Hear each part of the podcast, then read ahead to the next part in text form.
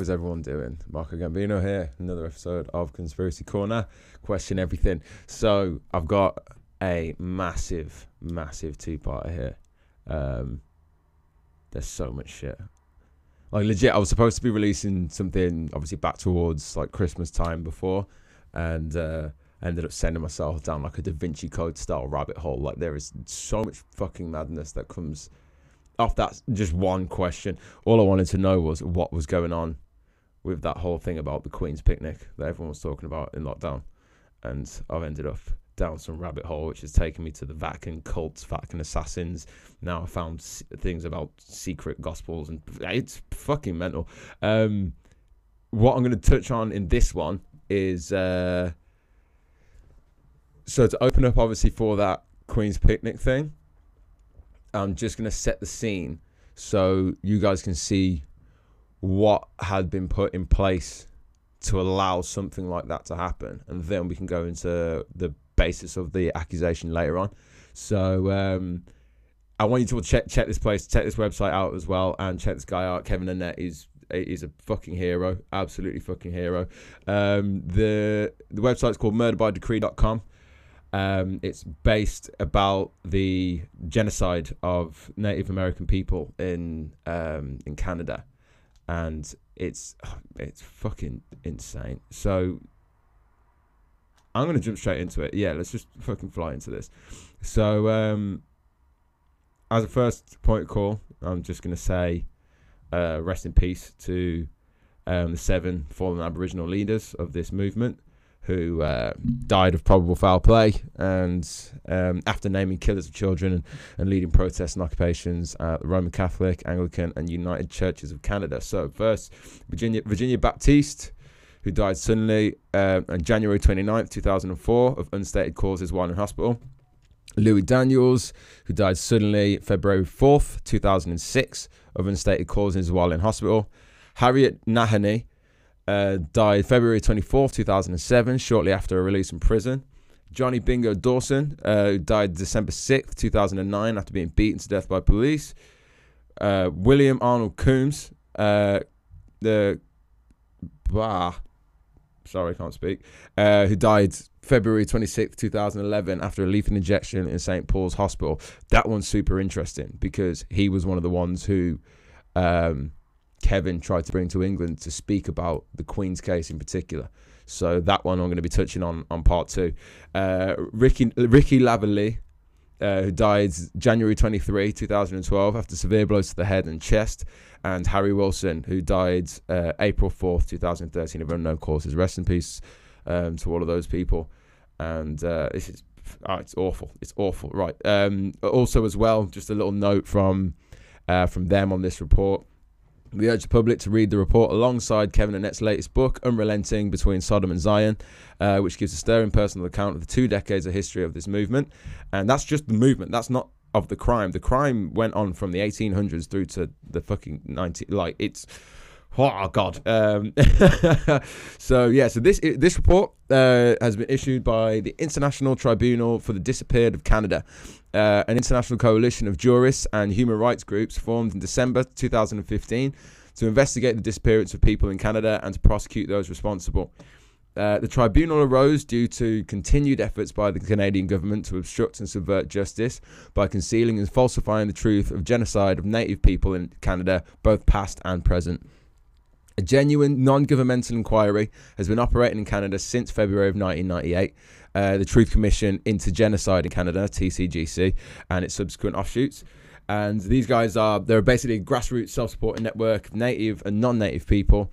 And uh, they've been fighting everything to make sure that they can document and make public all of these crimes that were committed by the church, by the, the state, by the crown.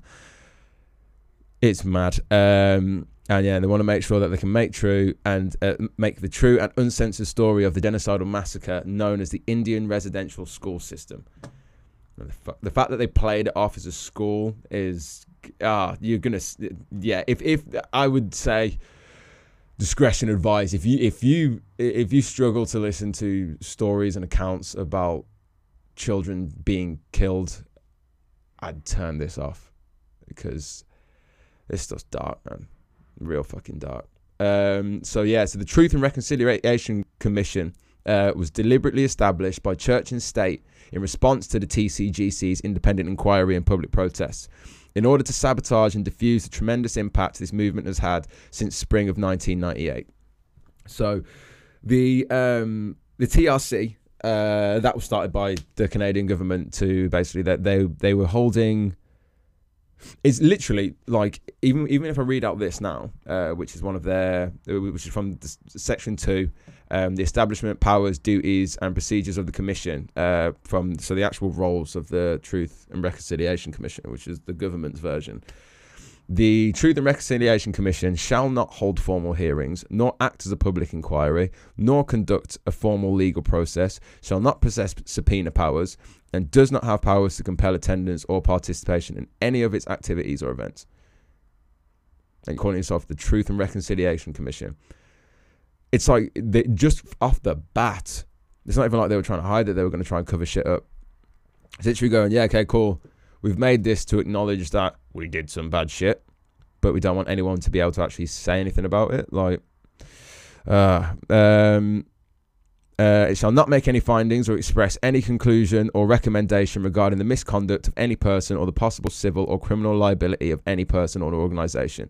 They shall not name names in their events, activities, public statements, report or recommendations, or make use of personal information or of statements made which identify a person. The commissioners shall not record the names of persons so identified.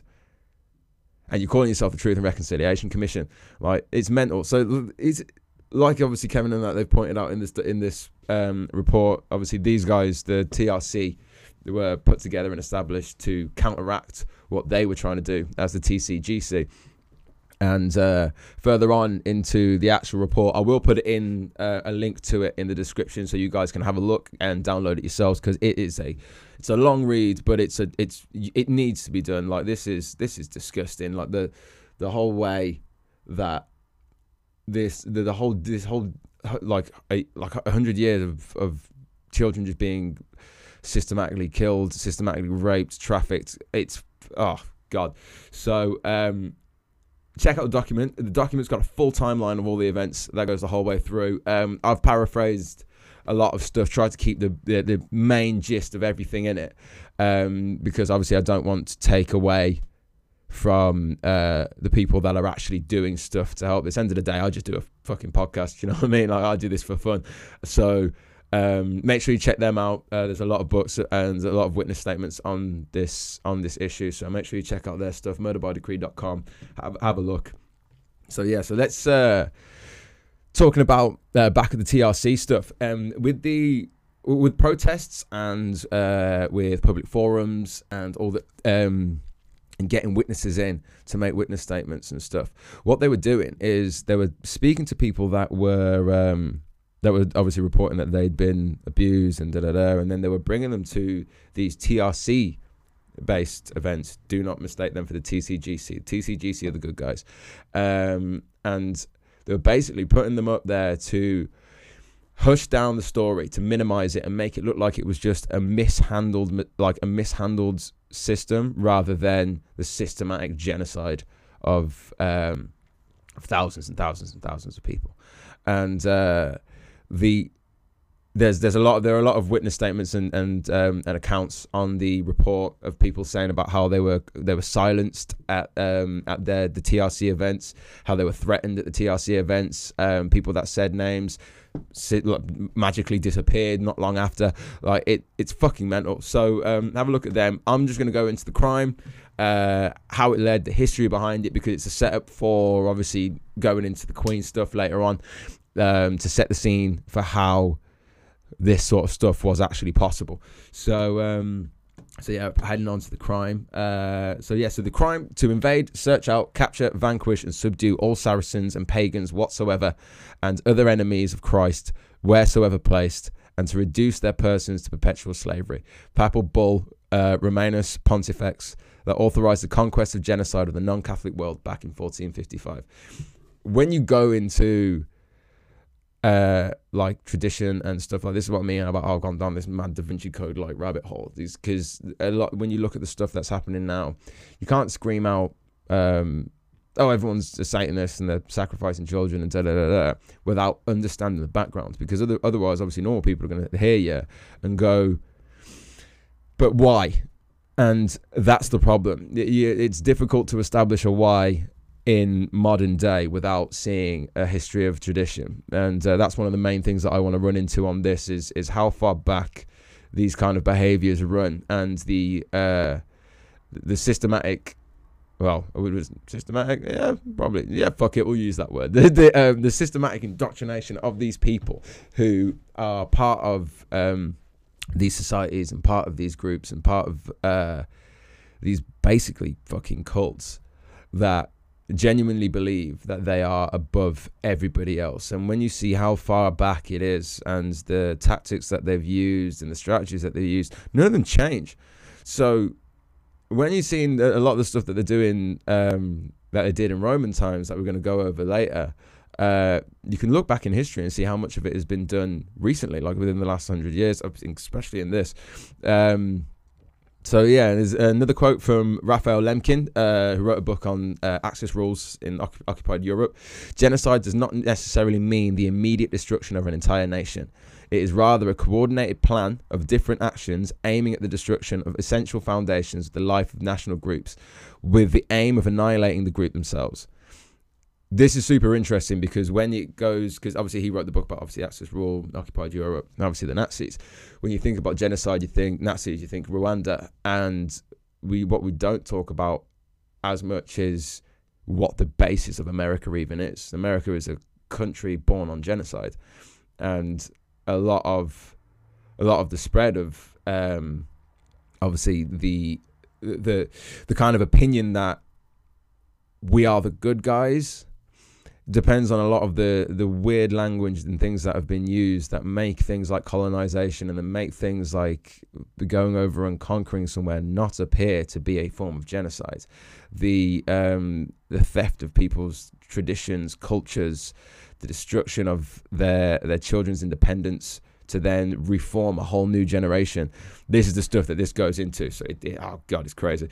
Um so yeah, so the uh, the culture that made Nazi death camps possible uh, was not only indigenous to the West, but was an outcome of its fundamental religious traditions that insist upon a dichotomous division of mankind into the elect and reprobate.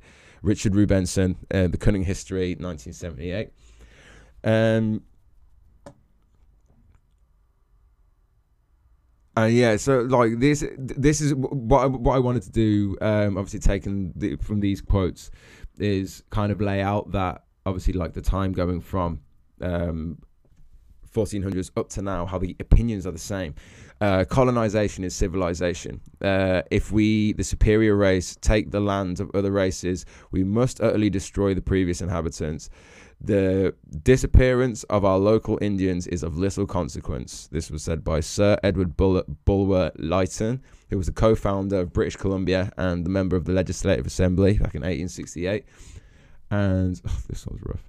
John Maclean, uh, he was from the Hudson's, Hudson's Bay Company, uh, Hudson Bay Company trader and land speculator. If you've ever seen Frontier on Netflix, absolutely class. That's about the Hudson Bay Company and um, their how they came. Obviously, the British um, importing fur, well, exporting fur from Canada.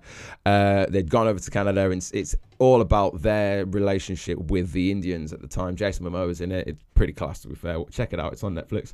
Um, so yeah, John Maclean said, uh, "I just got a blanket well infected with smallpox and put it between my saddle blanket and a sweat pad." Uh, I went into all their villages with it and I succeeded. All of the savages died of smallpox. That was in 1908. It's not even that. Do you know? It's not that long ago. Like 1908 is like what three or four people ago. Do you know what I mean? Like it's not that long at all. Like what we're in two, like 2021 now. 113 years ago.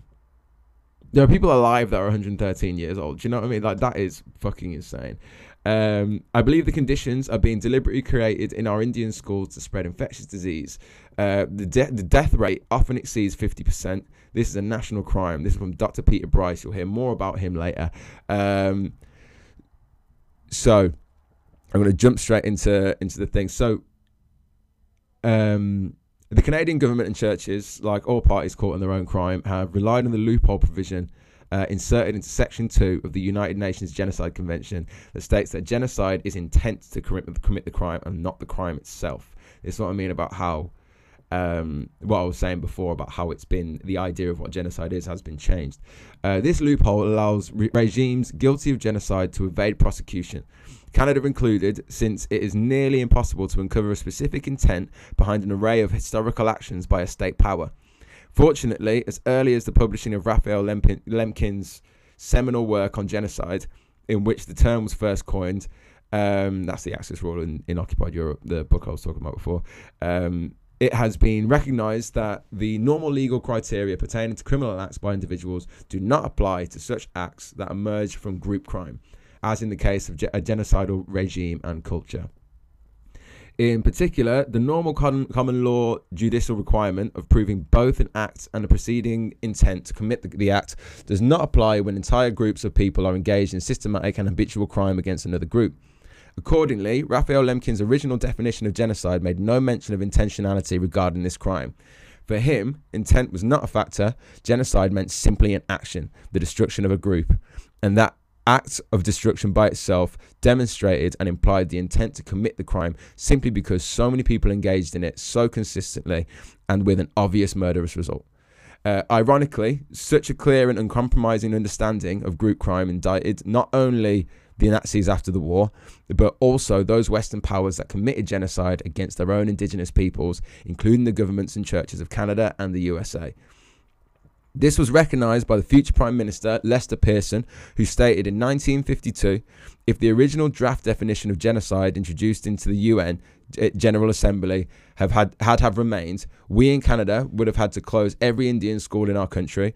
And since that is was an impossibility, the Genocide Convention had to be modified. That was a report to the House of Commons uh, August 12, 1952. So Prime Minister Lester Pearson uh, was Prime Minister of Canada, um, not uh, not England, so it's their House of Commons. But uh, yeah, so both the Canadian and American governments worked hard to revise Lemkin's original definition to protect themselves prosecution for their own homegrown war crimes.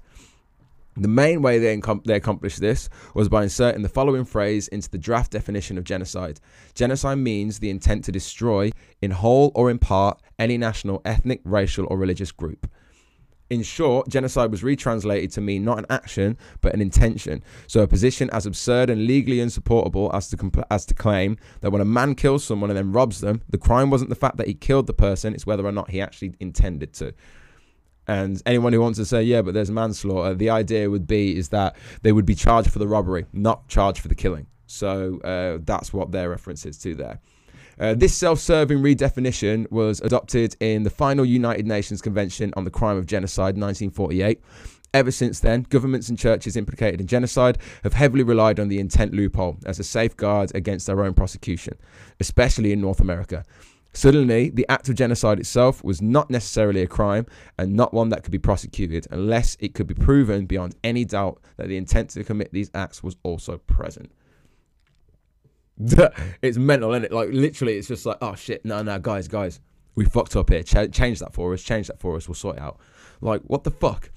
Um, so, let's go into how all this worked, how the actual system kind of came about for these Indian residential schools, and um, where the ideas or or birth from. So this is where I'm talking about how it's all so stuck in tradition and stuck in history. How uh, these things kind of come about. So, um, as with the concept and application of genocide itself, the Indian residential school system has been so falsely framed and misunderstood that we must return to the source of what that arrangement was, including its foundational purpose.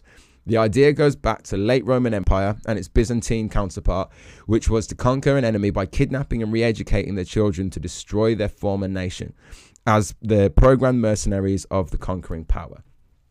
It's such a powerful thought process in the way that instead of wiping out the the people who are military age, people who, who will fight, the people who will think for themselves, if you can separate their children from them. And we've we've all heard of Stockholm syndrome. Eventually, people will bond with their with their kidnappers or with their rulers. And when people are beaten down enough, fight or flight can go one way. If you've got nowhere to fight, you either join up or you die. It's it's pretty much as simple as that. Like you can see it all in in prisons. The new inmates. There's no point trying to convert an convert an old inmate because he's already been in there. He knows the deal. Like the new inmates that come in, they don't. They're fresh. They're new. Get into their heads. Tell them what you want them to know, what you want them to think, and then boom, that's it. You've got a soldier for life. So um, so the surviving young ones among the enemy would be saved and assimilated into the empire uh, and used to infiltrate and annihilate the rest in a form of selective redemption. Uh, the system always worked since it struck unexpectedly at the Achilles heel in the vital, vulnerable center of any culture, which is its next generation. Uh, with the incorporation of the Roman Imperium into the Roman Catholic Church, this practice of selective redemption became a religious dogma and an institutionalized part of the foreign policy of the Vatican and every European nation. Since non Catholics anywhere in the world were deemed to have no souls, remember that, remember that, uh, or rights of any kind, they had to be conquered and destroyed for their own good. But these non people could avoid slaughter and acquire a limited slave status by being baptized. In this way, the conquest of the world uh, by the Catholic Imperium could proceed on both an efficient and morally legitimate basis especially since the papal doctrine of indulgence, holy warriors killing on behalf of Rome were spiritually cleansed into a state of original grace.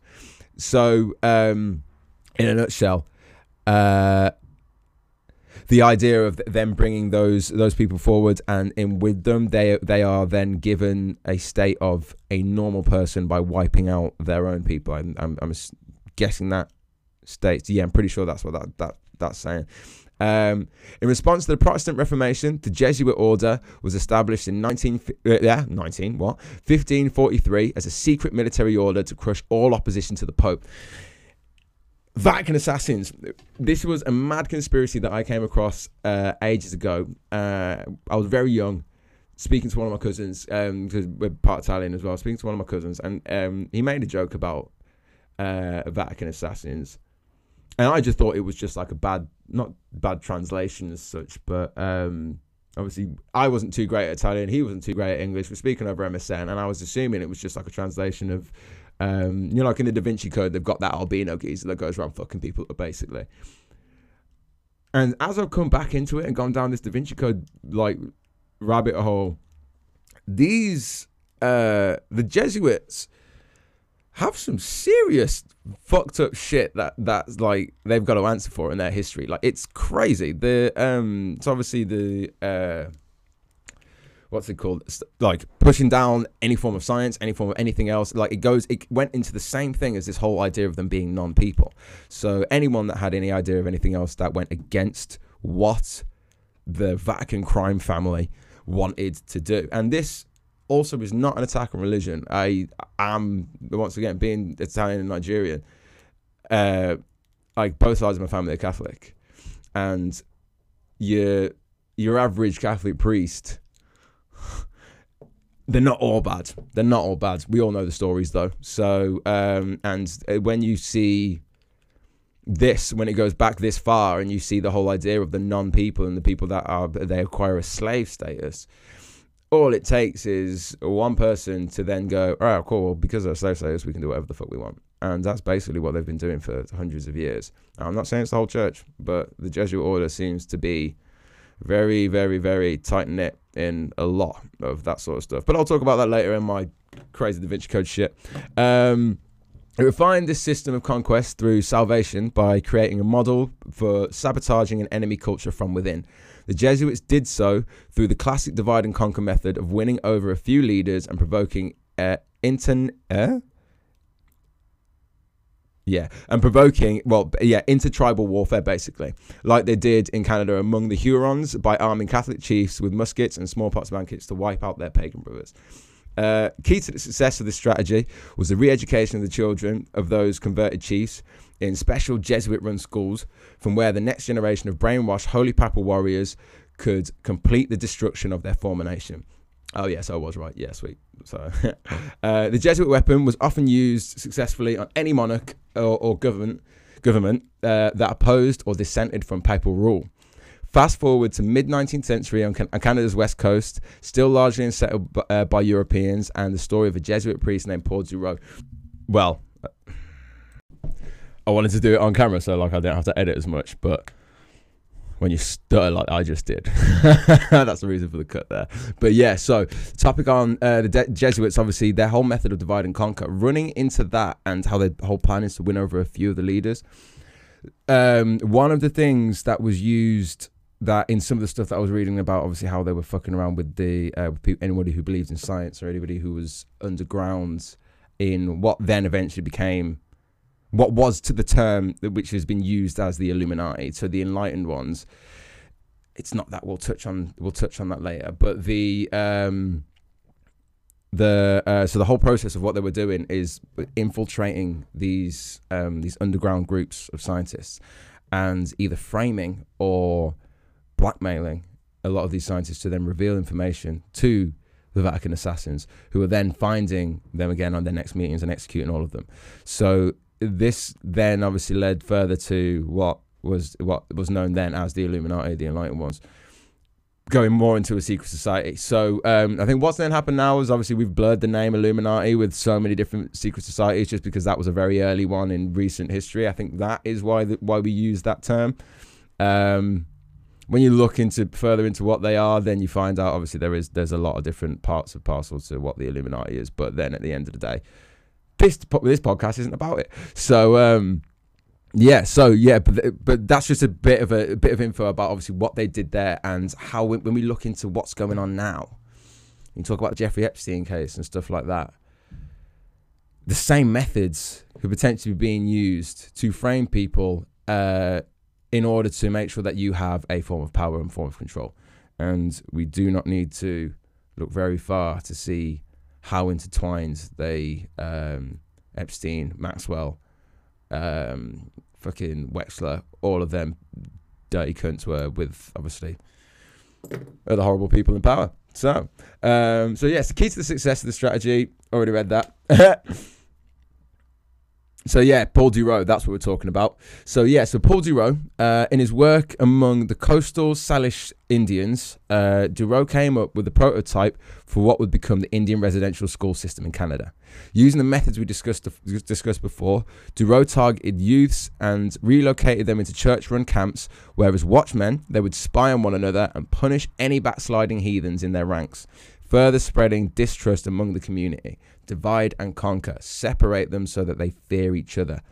That way, if you're in a uh, if you're in a situation where you're outnumbered, then you can rely on the fact that they're all worried about whether or not one of them is going to screw each other over if they try planning a coup.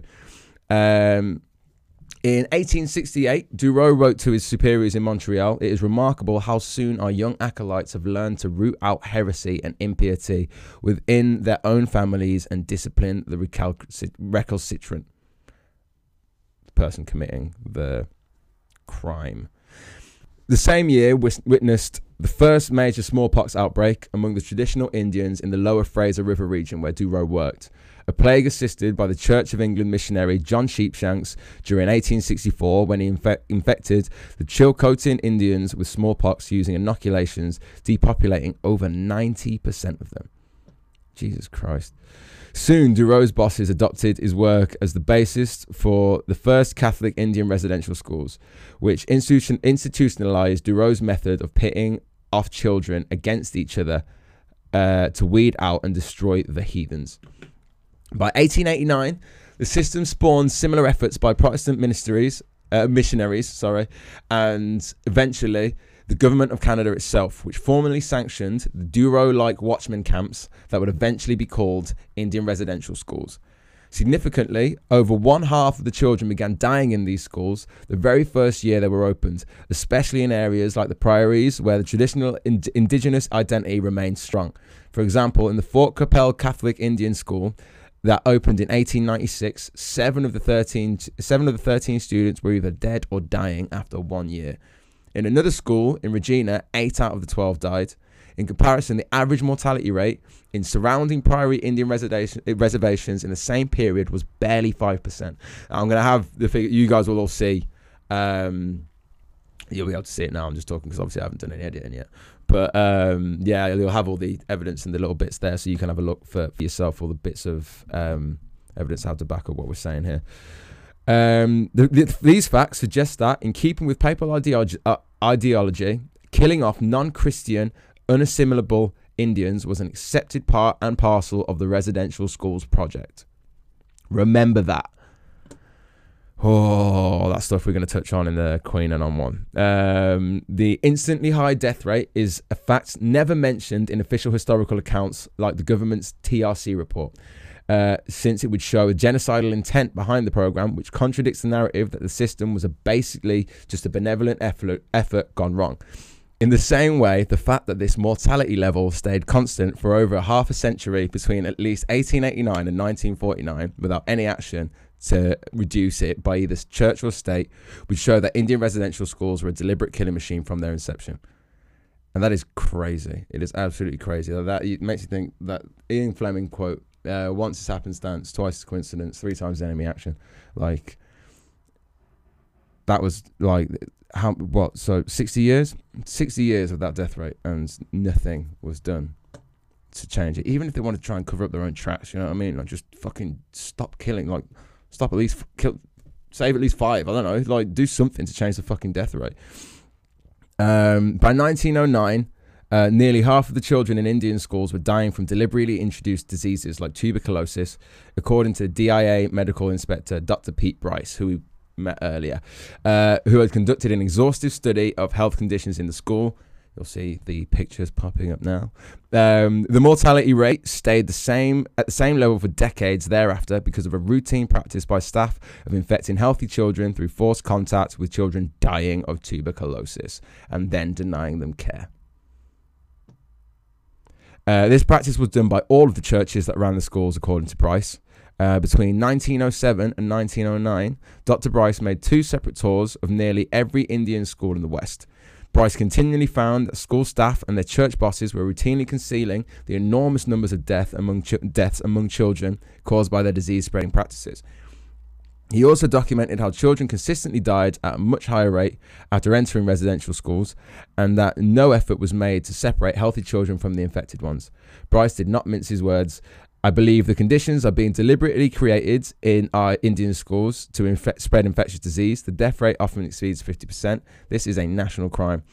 Indian agent uh, A.W. Neill of the West Coast Agency wrote to Indian Affairs less than a year after Bryce's final report, describing conditions in Vancouver Island residential schools. These people have lived for centuries in the open air. A child is taken into a school at eight, spends 10 years in the school. After that, its constitution is so weakened that it has no vitality to withstand disease. Uh, that is from April 25th, uh, 1910. A letter sent to Duncan Campbell Scott. He's a dick. Uh, I think he was the chairman of the Indian Affairs people. Um, Dr. Bryce was a big beef with him. So both Bryce and Neill were ignored by the government.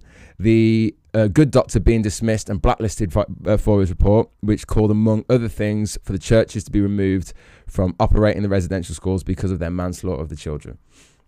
In fact, after firing Dr. Bryce and burying his report, Indian Affairs responded to his expose by actually institutionalizing church control over Indian children and making it a government run project, making it mandatory for every Indian child to be incarcerated in these schools and taking many of the steps to increase the death rate. So these new measures since they when when they went into government. I'll be going through them now. So we've got one, uh, the government signing of formal contracts with the Catholic, Anglican, Methodist, and Presbyterian churches, giving them full operations of Indian schools in November 1910.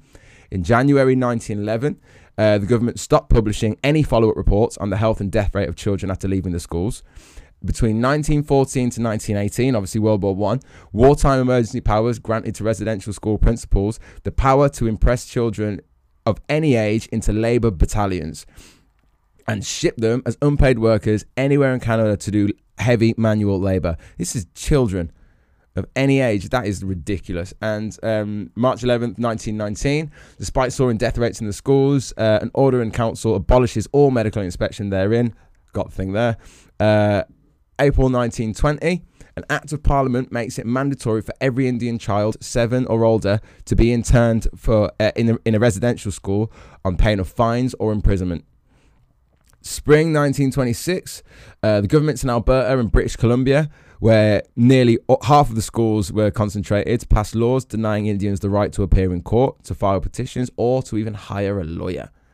Nine, uh, December 1929, the federal government relinquishes its role, uh, traditional role, and makes the churches and residential school principal the legal guardian of all children therein. Disgusting. 1929 to 1933, Alberta and British Columbia governments passed sexual sterilization laws, allowing any Indian school inmate to be involuntarily sterilized at the whim of the principal. You're telling me this isn't genocide? The Canadian government demographic show, uh, demographic records show that during the two decades after the residential schools were first launched and after these special measures were adopted, the net populations of Indians across Canada actually declined by over 20% from 1901 to 1911 and by almost 5% from 1931 to 1941. That is ridiculous. The residential schools not only targeted their imprisoned children for germ warfare and depopulation, but the surrounding native communities as well uh, using the schools and special Indian hospitals as breeding grounds for communicable, communicable disease. Uh, for it was also a standard practice for children sick with tuberculosis or smallpox to be sent back to their homes to infect their families. It's almost like what's going on with the primary schools and COVID. Uh, this deliberate infecting of the healthy by the sick never abated. 30 years later, a petition from Aboriginal parents reported that children at the Lejac Catholic School were not kept separate from the sick. Uh, later, an Indian agent from the same area admitted that during any epidemic in the same Lejac school, uh, it is impossible to segregate the pupils. The earlier records from the residential schools show clearly that children sick with tuberculosis were being admitted to the school. This germ warfare carried on to modern times as Delmar Johnny, uh, a survivor of the Catholic Kuper Island residential school, relates from his experience as a boy there in 1961. He said, uh, They made us sleep and play with all the kids who were sick with TB. They never tried to separate us. So even that guy, um, that Indian agent that was obviously in the in the last bit, like he's obviously one of the ones that has ended up turning into these papal holy warriors. He's just been brainwashed too long. Um, if we were to here's, here's a quote if we were to operate these schools we must accept the fact that uh, an inordinate number of indian children will die within them declared deputy superintendent duncan campbell scott prick in response to dr Bryce's damning report of 1909 in this way, uh, the top civil servant in Indian affairs legitimated the death rate and even encouraged it by offering a shield of justification over the disease breeding schools. This same attitude was voiced by other Indian affairs officials. And we got some figures there for you. So this is where it gets super dark, right? Um, going into the actual killing beyond the germ warfare and um, looking at individual cases of murder in residential schools is like asking why fetuses are killed at an abortion clinic. Harriet Nahanee, uh, Alberni School survivor, 19 well 1998 February 9th. She's one of the ones that died, isn't she? Uh, yeah, I remember, I remember that name from before. Uh, also, if I've butchered any of these names, I do apologize. Like I don't, um, I don't know anyone who's Native American, so I I don't know. I don't know too well how the how the names are pronounced. So if I've done any, if I've pronounced any of the names wrong, I do apologize. Anyone want to correct it, feel free. Um, the average mortality rate in the schools vary between four different time periods being highest in the early years, 1889 to 1929, and lowest in the final years, 1975 to 1996. Ah. the mortality rate averaging in each period was calculated as follows.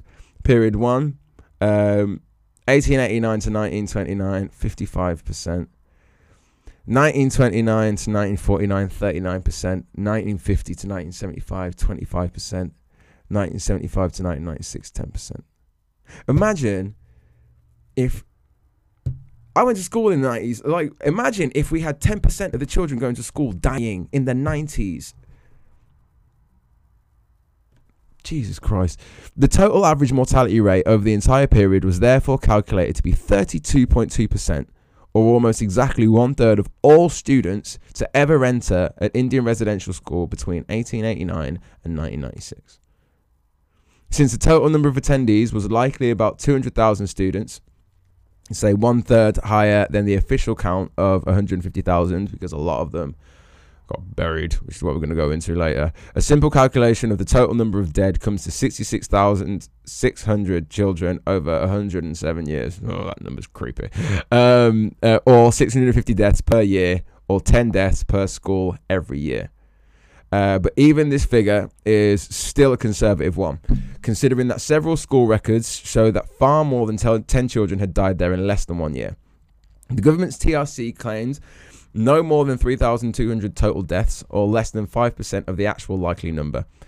Defying both the archival report and simple logic, the TRC would have us believe that only 30 or so children died every year in the schools, or one child every year in every third residential school for a mortality rate of barely 1.5%, even when the government's own records cite an average death rate of 30% to 50% for many decades.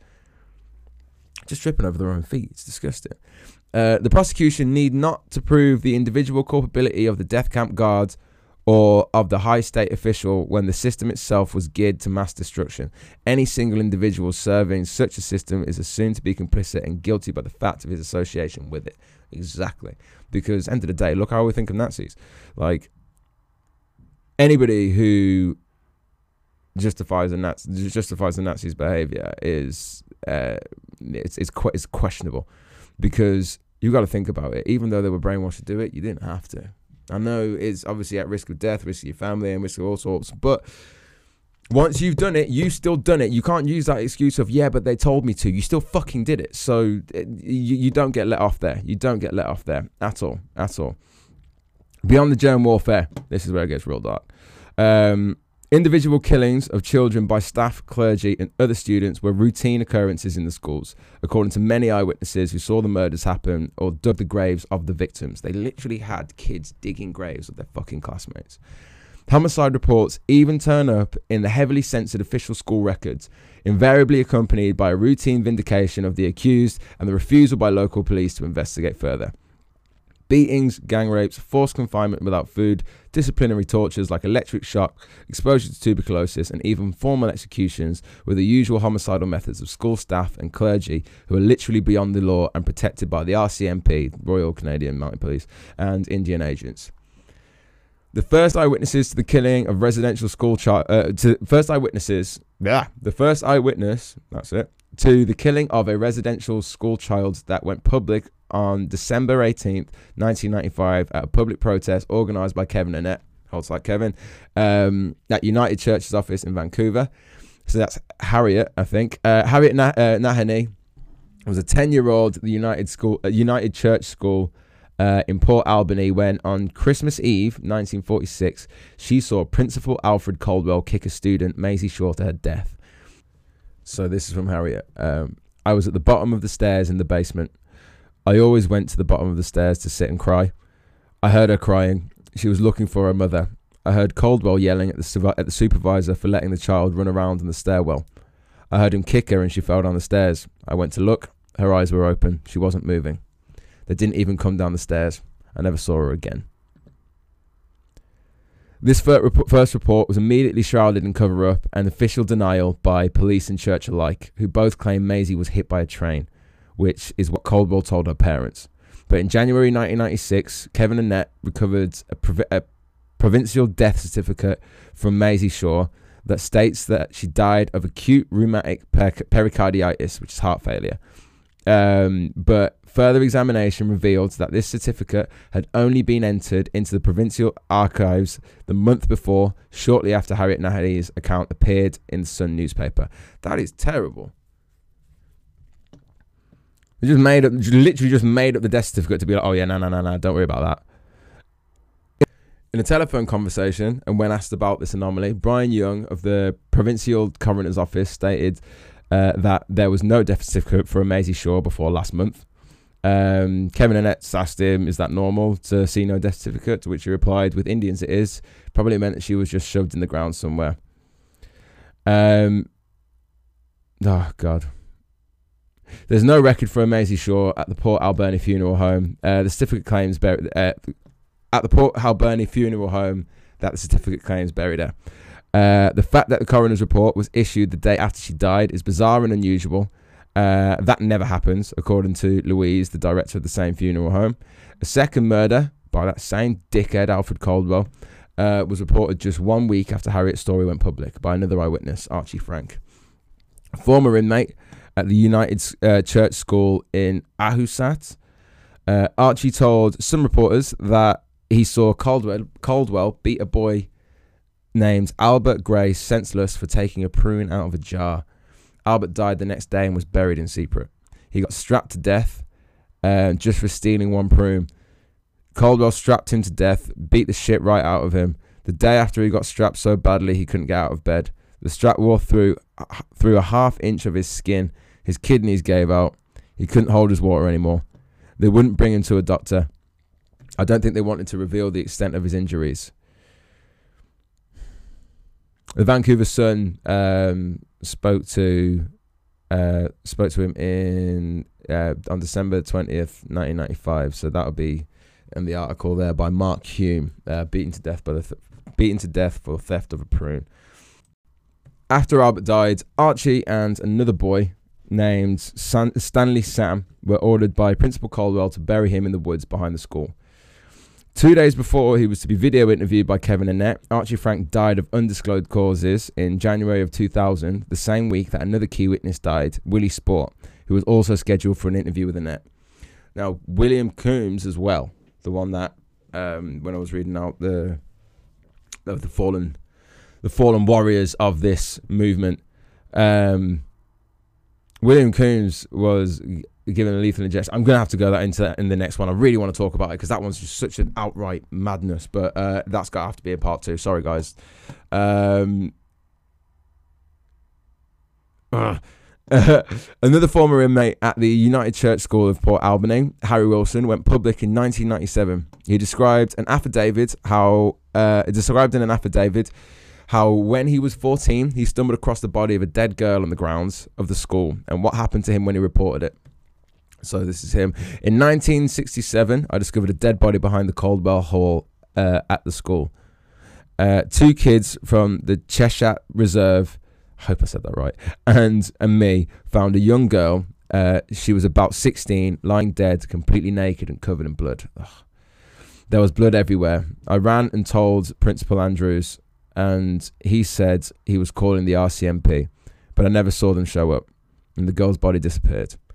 Less than two months later, after I told Andrews about finding her body, I was shipped out to Nanaimo, Nanaimo and put in the hospital there for three months. I was expelled from the school in 1970.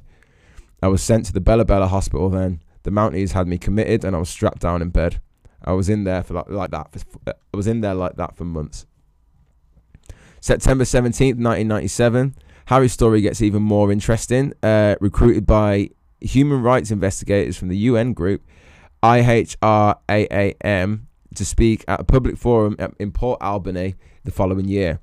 Harry was approached by two Aboriginal officers of the state funded Nuu-chah-nulth Tribal Council, Ron Hamilton and Charlie Thompson. In a signed statement of March 31st, 1998, Harry describes just before uh, I was to talk about the girl I found, Ron Hamilton comes up to me and says, I wouldn't talk about her if I was you. If you say anything about it, you'll be sorry. As Nuu-chah-nulth Tribal Council official Charlie Thompson left our circle, he walked by me and said to me, Harry, you have half a brain, no one will miss you if you're found floating face down in the water. Naturally, Harry didn't say a word at the forum and later turned up dead on a Vancouver street.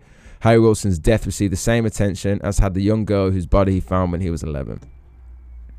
Harry's friend Dennis Tallio, another Alberni schoolmate, school inmate, also found a dead body on the grounds of the same establishment in 1965. According to Dennis, we even found a dead body. Uh, oh, according to Dennis, we even found a dead body at the school. Uh, it was in the fall of 1965. We were playing soccer in the backfield behind the school, where it was really covered in weeds. In those weeds, I came across the remains of a body, maybe three feet long. It was decomposed, and you could see a lot of skeleton. I ran to the school, and then we had to call the RCMP. After the RCMP came to us and told us not to say anything about what we had discovered in the field, I thought this was strange. Why would they want us to keep quiet?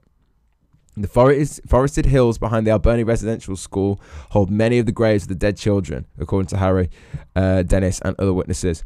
In April 2008, uh, forensic specialist and his team conducted a survey of the suspected mass burial site in these hills identified by survivors. His survey confirmed what they had reported. The land has all the classic signs of multiple burials, the telltale vegetation, and the presence of regular sinkholes and undulating ter- uh, and the undulating terrain. It covers more than 100 square meters. That kind of disturbance means that a lot of digging's gone on there. I've examined mass graves in Kosovo and Bosnia, and what I saw behind the Alberni skull bears all the same features. And that's from Dennis Balds, Kevin Annett, uh, in uh, April 3rd, 2008. Uh, and there's a survey map as well that I'll be able to put up. It's got all the um, sinkholes circled on there. So, fucking hell, man.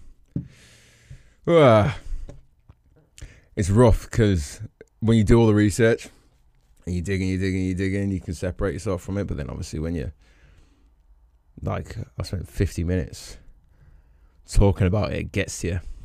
Mm. Kevin Annett released to the world media a list of 28 suspected mass graves near former Indian residential schools across Canada. Not a single Canadian media outlet responded to the release, nor did the police. Another suspected mass grave in British Columbia is on the grounds of the former Catholic Kamloops Indian School, one of the special treatment centres where children who uh, ran away more than once tended to be concentrated for particular discipline and punishment. William Coombs, once again, who was incarcerated at the Kamloops facility uh, from 1962 and 1964, saw a priest bury a child there one night in the orchard south of the main building. Uh, he said, My friend Jesse Jules and me, Jesse Jules as well, saying, Do you know what? I know that name. Um, I think when I originally found this, I think he got killed as well. I will double check that uh, just before we finish, and just so I can obviously add that in. Um, but yeah, so he said, um, my friend Jesse Jules and me were out scavenging for foods for all um, the little ones since they never fed us regular. Uh, it was night, and we could see from the moonlight that Brother Murphy was dragging this bag out into the orchard. We watched, and he turned it over, and the small little body fell out, and he kicked it into the hole with one boot. Then he started throwing the dirt in. East of Kamloops in, Cran- in Cranbrook, British Columbia, stood the Catholic St. Eugene Indian School. Before she died suddenly in early 2004 after confronting the local Catholic Church over the missing children there, survivor Virginia, ba- Virginia Baptiste described the reign of terror and the local mass grave. We called St. Eugene's Boot Hill because so many kids were dying there from disease. Every second or third kid. I saw a nun lock up a little girl in a closet and she just left her in there to starve to death. They all ended up in that big grave not far from the school. After we started our protest and made a big stink, guess what? The feds came in and spent a million bucks covering the graves with a new golf course. The chief was in on the deal. Everybody knew what was in that ground, but now everyone wants to forget. Fucking hell. It's so crazy. It's so crazy. And this honestly isn't it's not long ago at all. Like it's this is these guys are still presently fighting to have the the people the, the people punished, and obviously that you're to be in a situation where half of them are fucking dead. Like these cunts have managed to go to their graves and not be executed after doing this to all these children, and it's outrageous. It's absolutely outrageous. So yeah. So uh, honestly, end of the day, I've only done a small part of this document. Um, I'm going to put the link in in the description please check it out, download it, L- look up Kevin, uh, Kevin Net. look up the stuff that they do, and it's it's so crazy. It's so crazy. Like I'm actually lost for words. Everyone that knows me knows I like to fucking talk, and I'm struggling. Like, ah, fucking hell. What can you do? But yeah. So there you go. There's part one. Indian residential schools. That was a rough one, Jesus. Um, so yeah, but this is this is the one that like I, I had to do, had to set the, had to set the scene to be able to go into the next one because otherwise I'm just gonna be looked at like oh yeah, she's talking shit about the Queen. Um, so yeah, so what we're gonna do is um, I'm probably just gonna film it now to get it over with because yeah, the Wolf of Reserve's out now, so I may as well. so yeah, so we're gonna get onto the Queen one, Queen and None, and we're gonna look into well, this is what facilitated it, but uh, we're going to look into if there is any truth behind the accusations, and we're going to see uh, who the people are that spoke about the situation, William Coombs, and uh, we're going to look into uh, a, a, a, bit more about the connections between the monarchy and um, those cult-like aspects of that dark side of the Catholic Church that has allowed the systematic murder of non-Christians for hundreds and hundreds and hundreds of years. So, um, so yeah, me, Marco Gambino. Here we go. Question everything. Let's question some more later on. And uh, yeah, check out part two. Thanks for joining me, guys, and peace out.